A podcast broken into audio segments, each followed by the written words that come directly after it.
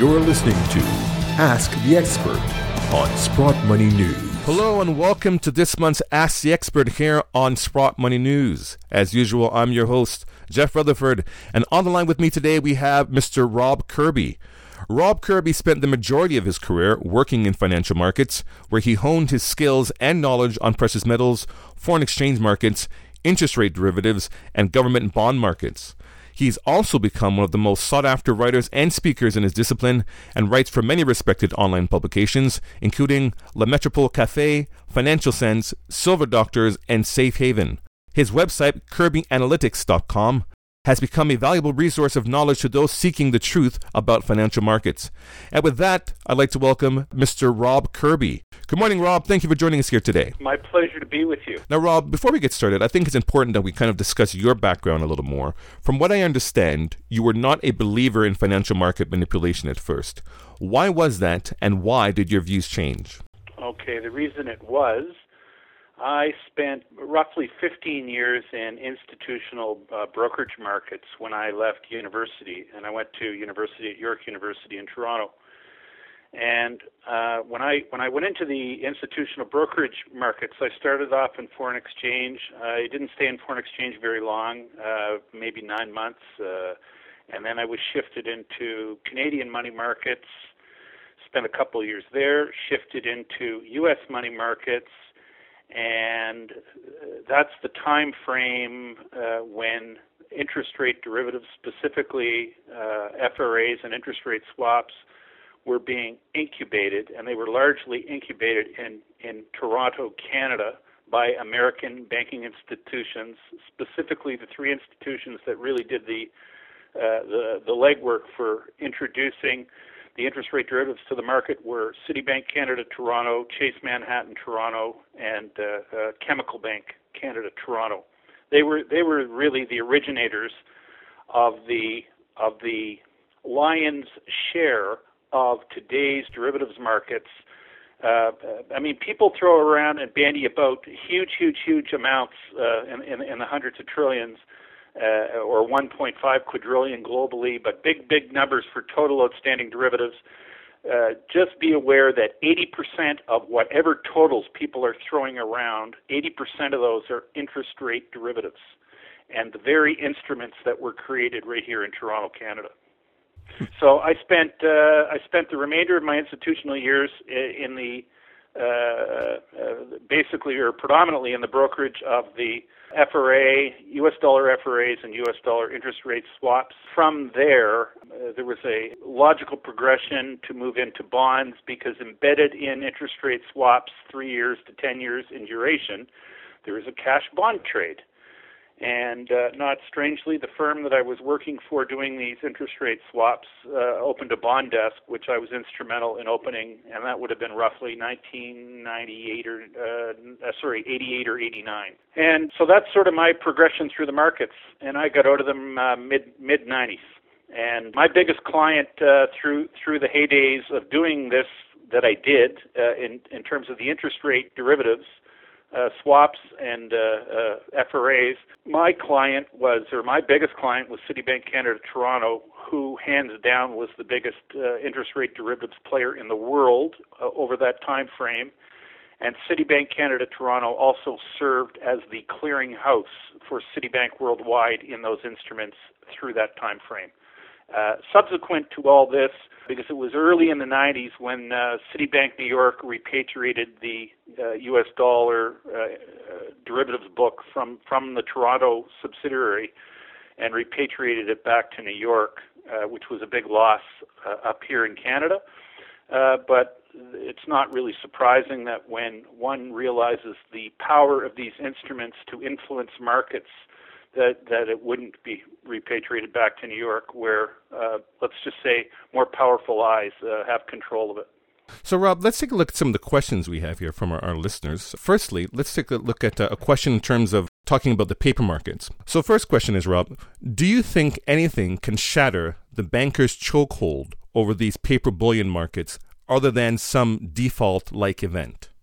Um, my my best guess is uh, uh, something is going to shatter their chokehold, and it, and it's going to be the ever-growing demand for physical metal and uh, and increasingly going forward, uh, people who want exposure to precious metal are are going to be realizing more and more that owning GLD and owning SLV, uh, they're they're not really gaining real exposure to physical metal. Um, and and when I when I speak of uh, p- paper instruments, I don't I don't want to throw the uh, I don't want to throw the Sprott funds, uh, which I believe to be true true holders of the physical metal they purport to have. Um, my, my own personal opinion is that the likes of GLD and SLV do not hold the metal they purport to have, and uh, I'm also not a believer that the uh, uh, stocks that are reported to be in the inventory of, of the of, of the COMEX, whether it's registered or unregistered. I don't believe they really possess the metal that they claim to have either. And any metal that they do claim to have in their possession, I don't believe it's really for sale. So, yeah, I do think the paper markets are headed for a Waterloo, and I think the Waterloo is going to come when when demands for physical metal overwhelm uh, paper, and when somebody uh, who's large enough uh, is denied a physical delivery of of a, of, a, of an amount big enough uh, that they effectively blow the whistle on the system. Now, likewise, Rob, kind of keeping in mind with the idea of a, of a financial crush, uh, one of our listeners would like to know when talking about the upcoming financial crush, experts tend to focus on the United States and Europe. Can you provide some perspective on the effect of the crush on Asia, Australia, and other countries in the Pacific region? Well, the the effect of a financial crush, which I believe has already begun, I think it actually began last week when the Swiss National Bank dropped its peg to the euro at 1.2 Swiss francs to a euro. And uh, I believe that this has set in motion a, a, a wave of events that's going to basically draw in all nations around the world and the reason for this is because no country in the world is currently on a precious metal standard. And effectively, all fiat currencies around the world are really nothing, nothing more than derivatives of the U.S. dollar. And I certainly think the U.S. is going to be swept in what's coming. And just as a, as a bit of a background, I'd like to say, in my view anyway, what, what precipitated the Swiss National Bank's uh, dropping of the peg last week is is all because of what's likely coming uh, tomorrow, which is Thursday, and where everybody widely anticipates that the European Central Bank is going to announce uh, a round of quantitative easing. And it's this quantitative easing uh, that's going to put the euro under severe pressure. I think that the Swiss National Bank was front running their advanced knowledge that this was coming. And uh, and if people didn't didn't notice it last week, the uh, uh, European Court of Justice uh, basically green lighted the uh, ECB's ability to do QE, and the European Court of Justice's decision to green light QE flies in the face of a earlier decision, which I believe about two years ago, the German Constitutional Court said that uh, uh, such QE would be in direct contravention of the German Constitution. So I think going forward, we're set up in short order after an announcement of QE tomorrow. I think we're going to be set up for some uh, severe negative fallout uh, regarding Germany and, poss- and possibly, and quite likely in my view, uh, Germany making sounds about leaving the euro. So let's take a look now in terms of uh, a very popular topic, Rob, that's been coming up as of late uh, in regards to uh, a debt jubilee. So the question is can debt jubilee be avoided? If not, is there any reason or justification for postponing default on our massive sovereign debts? Wow, that's that's a really big question. I mean, historically, debt jubilees have occurred because the whole notion of debt jubilees only speaks to the the very nature of uh, the unsustainability of, of, of fiat money uh, in the long run. Uh, the, the very design of a pure fiat money system uh, with compound interest dictates that uh, the currency has a lifespan, and uh, basically, through the life of the currency, in terms of its supply, uh, you reach an inflection point where the supply of money has to grow vertically, which is where we're at right now, where money supply is growing vertically.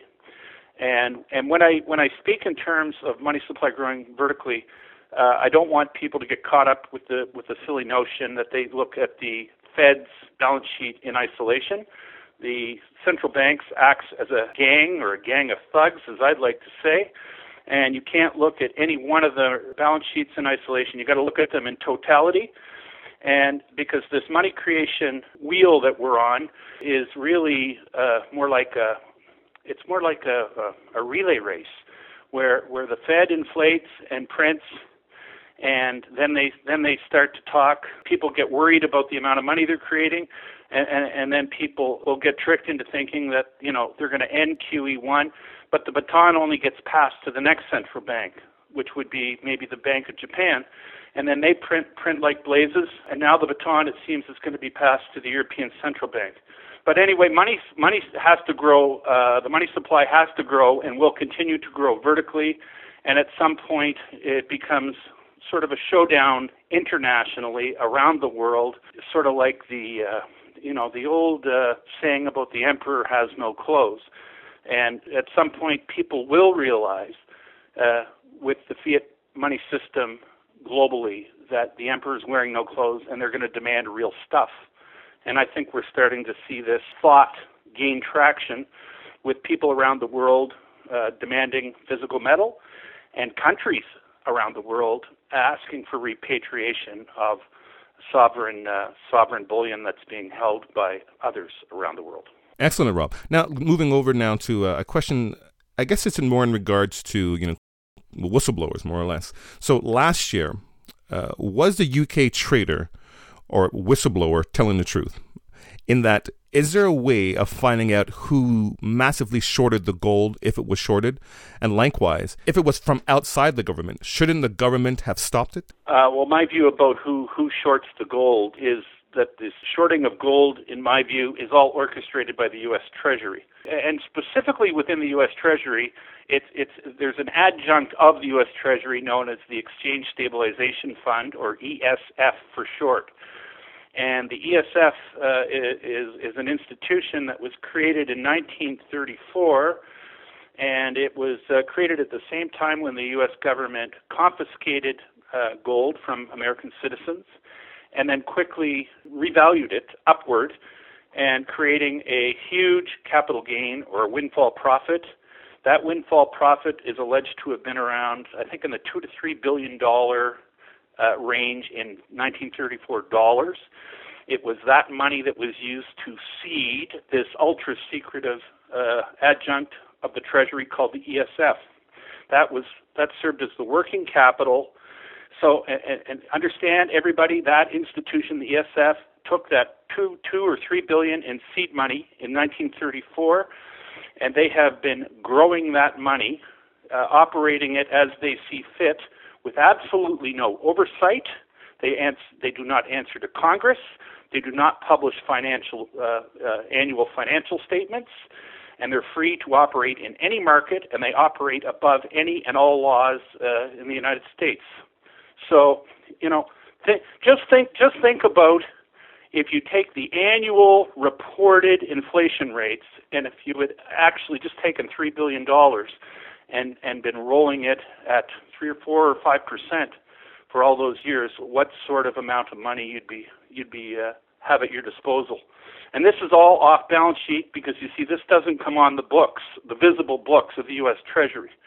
And so the amount of money that, the, that this entity, the ESF, has is absolutely and utterly scary, and I reckon it is absolutely hands down the most powerful financial entity on the planet. Well said, Rob. Now, Rob, moving along here, uh, the question now is kind of around the idea of asset prices. And the question is how can we estimate a rational price for various goods and assets when asset prices have been skewed so severely through manipulation that we no longer have any reference points to use in pricing assets relative to each other? The question you ask, ask is an extremely good one, and it's a question that I would suggest might be better put to the likes of Mr. Kevin Warsh, who is a former member of the Federal Reserve Open Market Committee. Uh, and, and Mr. Warsh, after leaving his uh, position at the Federal Reserve, he penned uh, he penned a, a, an essay which was published in the uh, Wall Street Journal, and he called it the financial recession trap as a subheadline in capital markets worldwide policymakers deliberately obscure market prices and prevent informed judgments. So Mr. Warsh uh, is an insider. Mr. Warsh attests to the fact that central banks are in not just in the precious metals market, not just in the energy market, not they're in all markets. They, they are arbitrarily setting the prices of energy. They are arbitrarily setting the prices of capital through interest rates or the price of bonds. They are arbitrarily setting the price of precious metals because precious metals are a natural alternative to their fiat currencies, which they print at will. So, you know, what what is the what, what is the true value of an ounce of gold or an ounce of silver? I'm gonna I'm gonna refer to it this way, if I may. I take the last three thousand years roughly. I put it on a yardstick. I ask myself, for the greatest amount of that yardstick, what served as money? And if you take if you the last 3,000 years and you put it on the yardstick for about 32 inches of that yardstick, somewhere between 40 and 60 ounces of silver was a solid upper middle class wage. So my question back to you is: You tell me exactly what you consider to be a solid upper middle class wage today. And if you're like me, you're going to probably say it's around fifty to sixty thousand dollars a year. And you know, some might have a different number. And then I'm just going to take fifty thousand dollars a year, and I'm going to divide that by forty ounces of silver, and you tell me what it, what an ounce of silver should be worth. And the funny thing is, it's a pretty big number and and it's and it's actually a little bit over uh, over I believe over or around about a thousand anyway, or more than a thousand dollars an ounce in today's dollars. You see, what this is reflective of is is the scarcity of precious metal in the Earth's crust relative to dollars that can be created at will and out of thin air. And while this might seem like a huge, huge, huge uh, uh, pronouncement on my part, all I'm going to say to you and, and ask you to consider is that if we move back to silver being worth that amount of money, that is nothing but a reversion to an historical mean. And it's only the last two or three hundred years that we've really broken away from that historical mean. And a movement back towards those levels would be a reversion to the mean. And I'm a big believer in things that get stretched reverting to the mean. Excellent, Rob. Now, Rob, I guess kind of tying into that now, uh, looking at what's been happening in regards to, uh, you know, oil prices and currency wars. In a time of currency wars and oil prices collapsing, for those holding physical gold and silver in our possession, how can we respond? Will this event instantaneously create a black market where people buy, sell, and trade amongst themselves with gold and silver? What alternative will we have? That's another really, really good question. Are we going to be meeting people in dark alleys to trade to trade uh, bullion? I don't think it's going to get to that level. But what I do see going forward, uh, very likely, is your local coin dealer uh, might might have more of a of a banking uh, uh, function uh, in, a, in our in our very near future than it has in the past.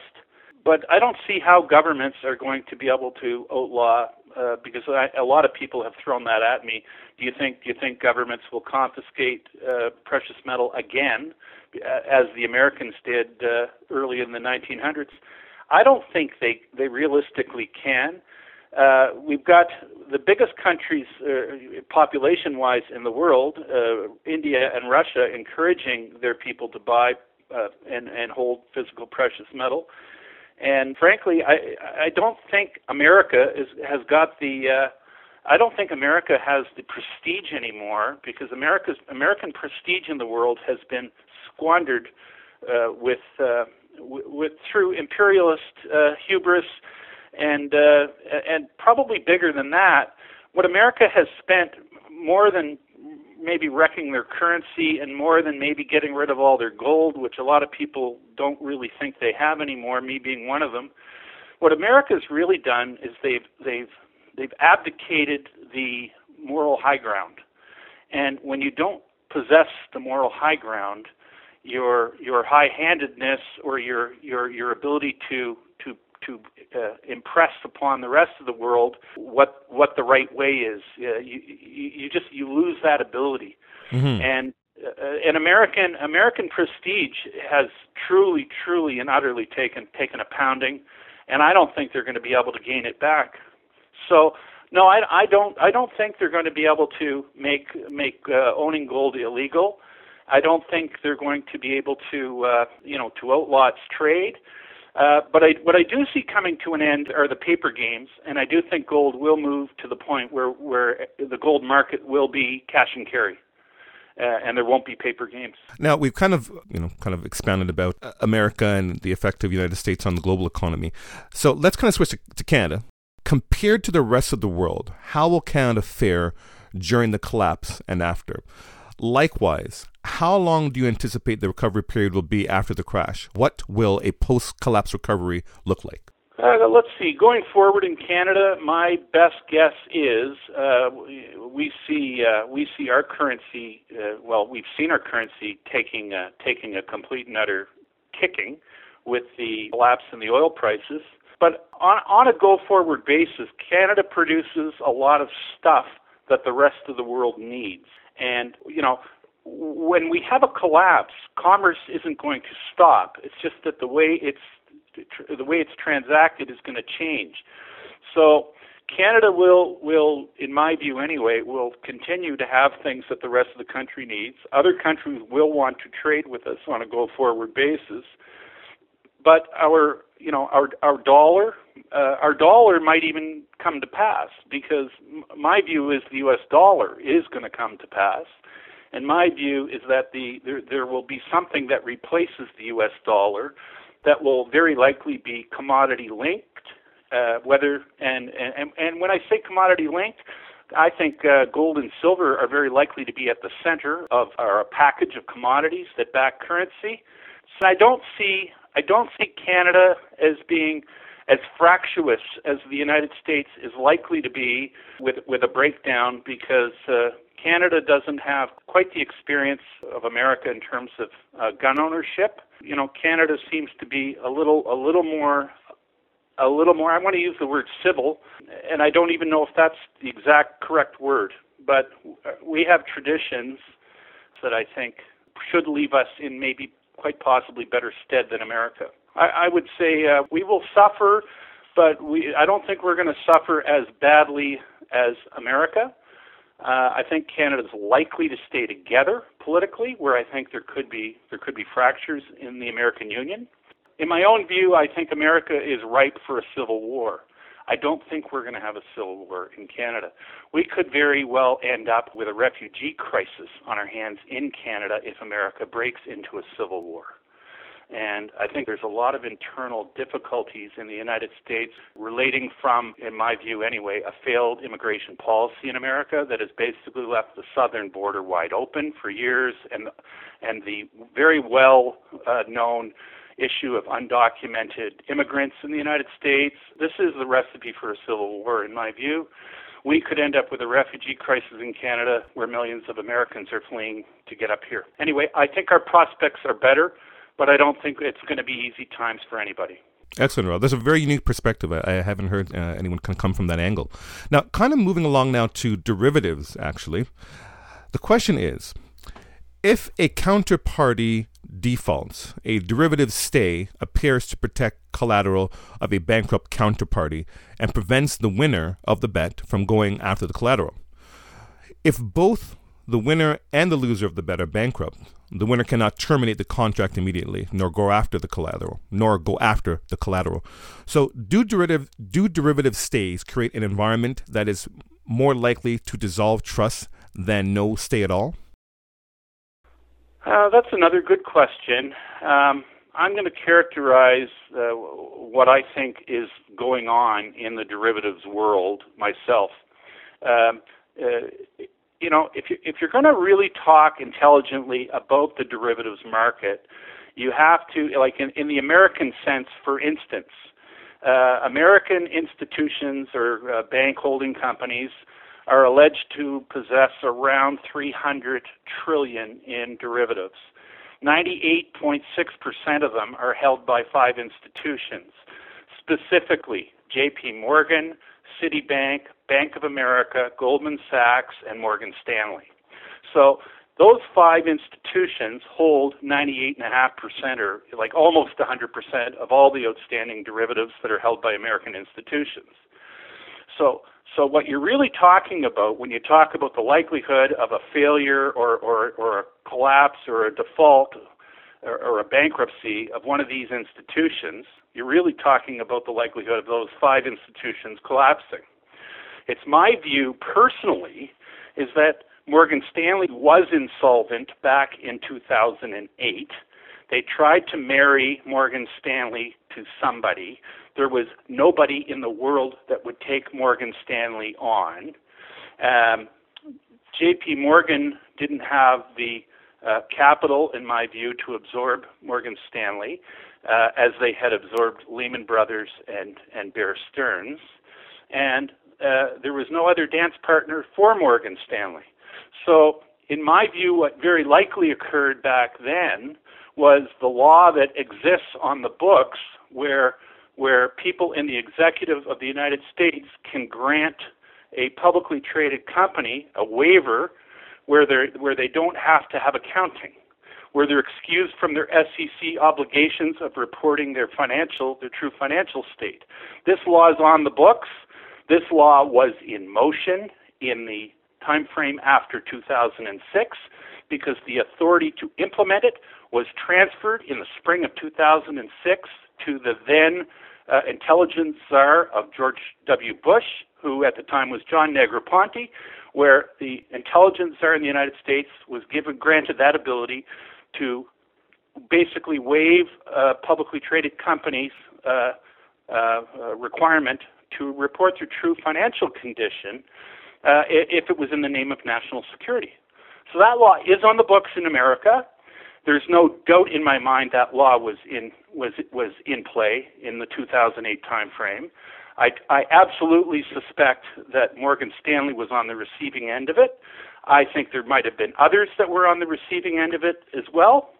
And so my question back to you is going to be if if if any of these institutions that we're speaking of, if any of them can be insolvent, but they don't have to declare it, how would we ever know? How would we ever know? A very good question. A very good question. Now, here's another question, Rob. That um, it's actually a very common question that uh, some of our, our, clients give to myself, and likewise uh, pose to Eric as, as well too.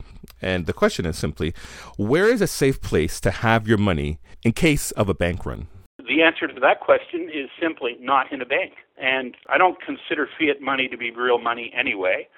Uh, in my view, real money is gold and silver. And my view is to, you know, have your have your money in in the form of real gold and uh, and silver, and have it in your possession. And you know, use your imagination as to where you hide it, or where you keep it, or where you store it. And you know, just make sure you don't tell everybody in the world exactly where you put it. And if you're going to entrust it to anyone, you know, make sure you know who they are and make sure that you you trust them. Are there any particular countries where you think it would be better to store, for example, your precious metals uh, more so than America, for example? For me personally, uh, I would say at the top of the list probably is Canada. Um, I don't, I don't, uh, I'm, I'm not very fond of uh, of, of what goes on in Switzerland these days with regards to the storage of metal. I've heard some horror stories about people who had uh, what they what they were told or what they believed to be allocated metal uh, held in Swiss financial institutions, which uh, which wasn't there when they went to get it. So the, you know there really aren't many countries that I think are great, uh, but I'd say Canada probably is as good as any place. But ahead of even that, I would suggest you know your own possession whatever jurisdiction you're in, your own possession, you know, and use use your imagination as to where you can store or hide something. But I'm a believer in people empowering themselves. If you've got something that's that's worth owning and and worth you know, find a good place to hide it. Now, likewise as well, Rob, I guess looking at recent movements of gold and silver prices and being aware of uh, obvious precious metal manipulation, what is your short term outlook for precious metals in terms of gold and silver? Um, my view uh, in the immediate term is explosive to the upside, particularly with the fissures that seem to be developing in the central banking community and what I see is a very fractious uh, go forward uh, situation developing in Europe vis a vis what the Swiss have done, what I believe the European Central Bank will announce tomorrow, and what I believe will be a German uh, response to that in, in the coming days. Well, Rob, we'd really like to thank you for joining us today. This has been a phenomenal interview. I'm sure our listeners will get uh, some great insight into uh, what you've discussed with us today. Again, we've been speaking to Rob Kirby, and we invite all of our listeners to go to kirbyanalytics.com and hear what Rob has to say in regards to what's been happening in world markets. And again, Rob, we'd like to thank you for joining us here today on Ask the Expert on Sprott Money News. Been my pleasure. Wonderful. And this is Jeff Rutherford for Sprott Money News. You've been listening to Ask the Expert. Thank you for listening. Have a great day.